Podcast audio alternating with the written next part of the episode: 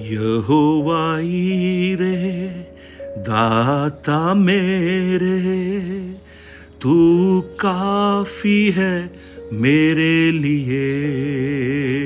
यहोवा Rafa, तू चंगा करता, मिली चंगाई तेरे घाव से। यहोवा शम्मा तू संग रहता हर ज़रूरत पूरी करता है।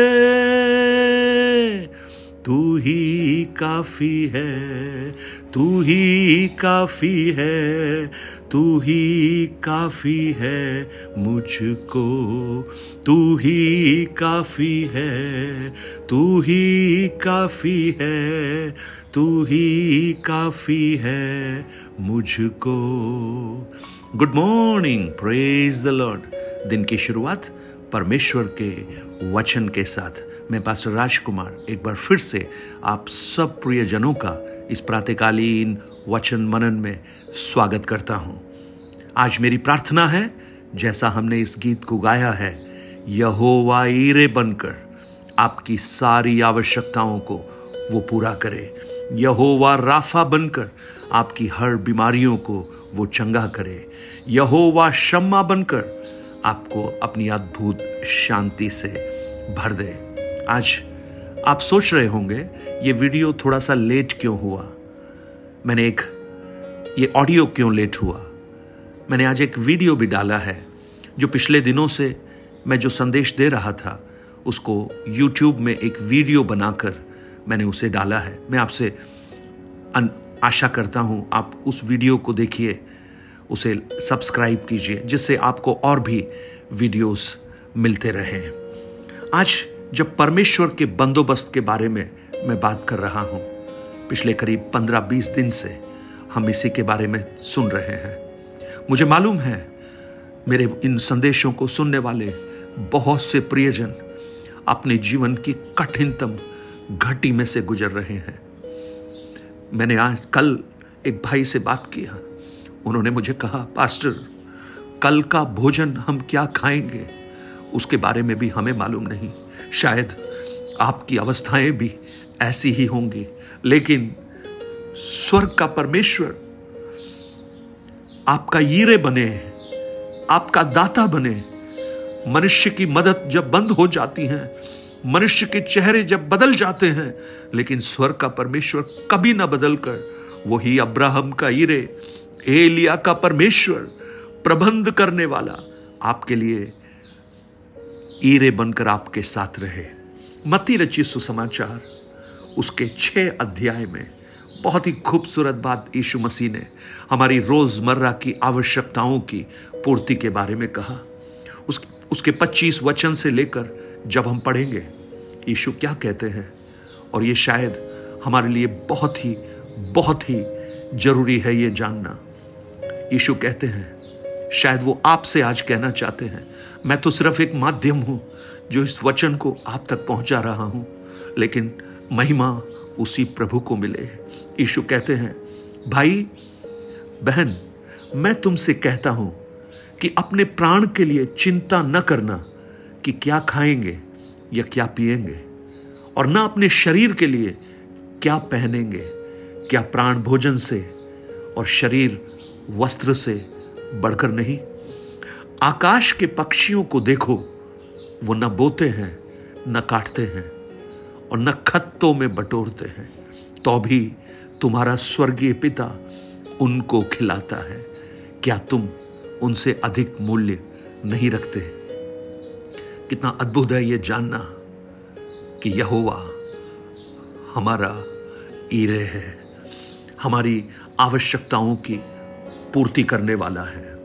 आप अगर इसी के आठवें वचन को आप पढ़े, वहाँ लिखा है, क्योंकि तुम्हारा पिता तुम्हारे मांगने से पहले ही जानता है कि तुम्हारी क्या क्या आवश्यकता है। आज आप तो मुझे नहीं बता सकते, और मुझे बताने से कोई फ़ायदा भी नहीं होगा। हाँ, ज़रूर मैं शायद आपके लिए प्रार्थना करूँगा। लेकिन अगर आप अपनी उस घटी को, अपनी आवश्यकताओं को ना भी बताएँ तो भी एक पिता स्वर्ग में है जो मांगने से पहले आपकी आवश्यकताओं को जानता है। कितना अद्भुत है ये जानना कि मेरे मांगने से पहले वो मेरी अवस्थाओं को जानता है। लॉर्ड वो कहता है, आकाश के पक्षी न बोते हैं, न काटते हैं, न खत्तों में बटोरते हैं, लेकिन तुम्हारा स्वर्गीय पिता उन्हें भी खिलाता है। पिता पक्षियों का नहीं है, पिता तुम्हारा है। अरे, तुम्हारा पिता अगर पक्षियों को खिलाना जानता है, पक्षियों पर रहम करना जानता है कौए के बच्चे जब पुकारते हैं, तब उनकी आवश्यकताओं की वो पूर्ति करता है। तो अपने संतानों के लिए, अपने बच्चों के लिए क्या वो प्रबंध नहीं करेगा? लेकिन अगर ये विश्वास है कि यीशु मेरा प्रभु है। अगर ये विश्वास है, वो मेरे लिए बंदोबस्त करेगा। तो यीशु कहता है, तुम कल की चिंता मत करो। कल अपनी चिंता स्वयं करेगा। कल की चिंता मत कीजिए भाई। कल की चिंता मत कीजिए बहन, क्योंकि जिसने आज तक चलाया है, वो हमें आगे भी चलाएगा। क्या खाएँगे, क्या पिएँगे, क्या पहनेंगे? ये मनुष्य की मूलभूत आवश्यकताएँ हैं बेसिक नेसेसिटीज हैं। इनके बिना हमारा गुजारा नहीं हो सकता। लेकिन यीशु कहता है, मैं तुम्हारी उन मूलभूत आवश्यकताओं के लिए भी पर्याप्त हूँ, काफ़ी हूँ, लेकिन तुम एक काम करो। पहले उस प्रभु के राज्य और धर्म की खोज करो तो ये सब वस्तुएँ तुम्हें मिल जाएँगी। प्रेज द लॉर्ड परमेश्वर के वचन में कितने भागों में हम देखते हैं परमेश्वर का अद्भुत अद्भुत प्रोविज़न कैसे प्रभु ने रोज़मर्रा की आवश्यकताओं को पूरा किया। कितने उदाहरण हम ले सकते हैं। परमेश्वर अद्भुत करने वाला प्रभु है। मैंने प्रभु के दास को गवाही देते हुए सुना। उनकी पत्नी गर्भवती थी और वो जिस घर में किराए पर रहते थे, उनके पास कुछ भी पैसा नहीं था कि वो अपनी पत्नी को अच्छा खाना खिला सके अच्छा भोजन कर सके। क्योंकि डॉक्टर ने कहा था, इन्हें विटामिन खिलाओ, इन्हें अच्छा खाना खिलाओ, पौष्टिक खाना खिलाओ, जिससे वो बच्चा जो गर्भ में हो, वो वो अच्छा रहे।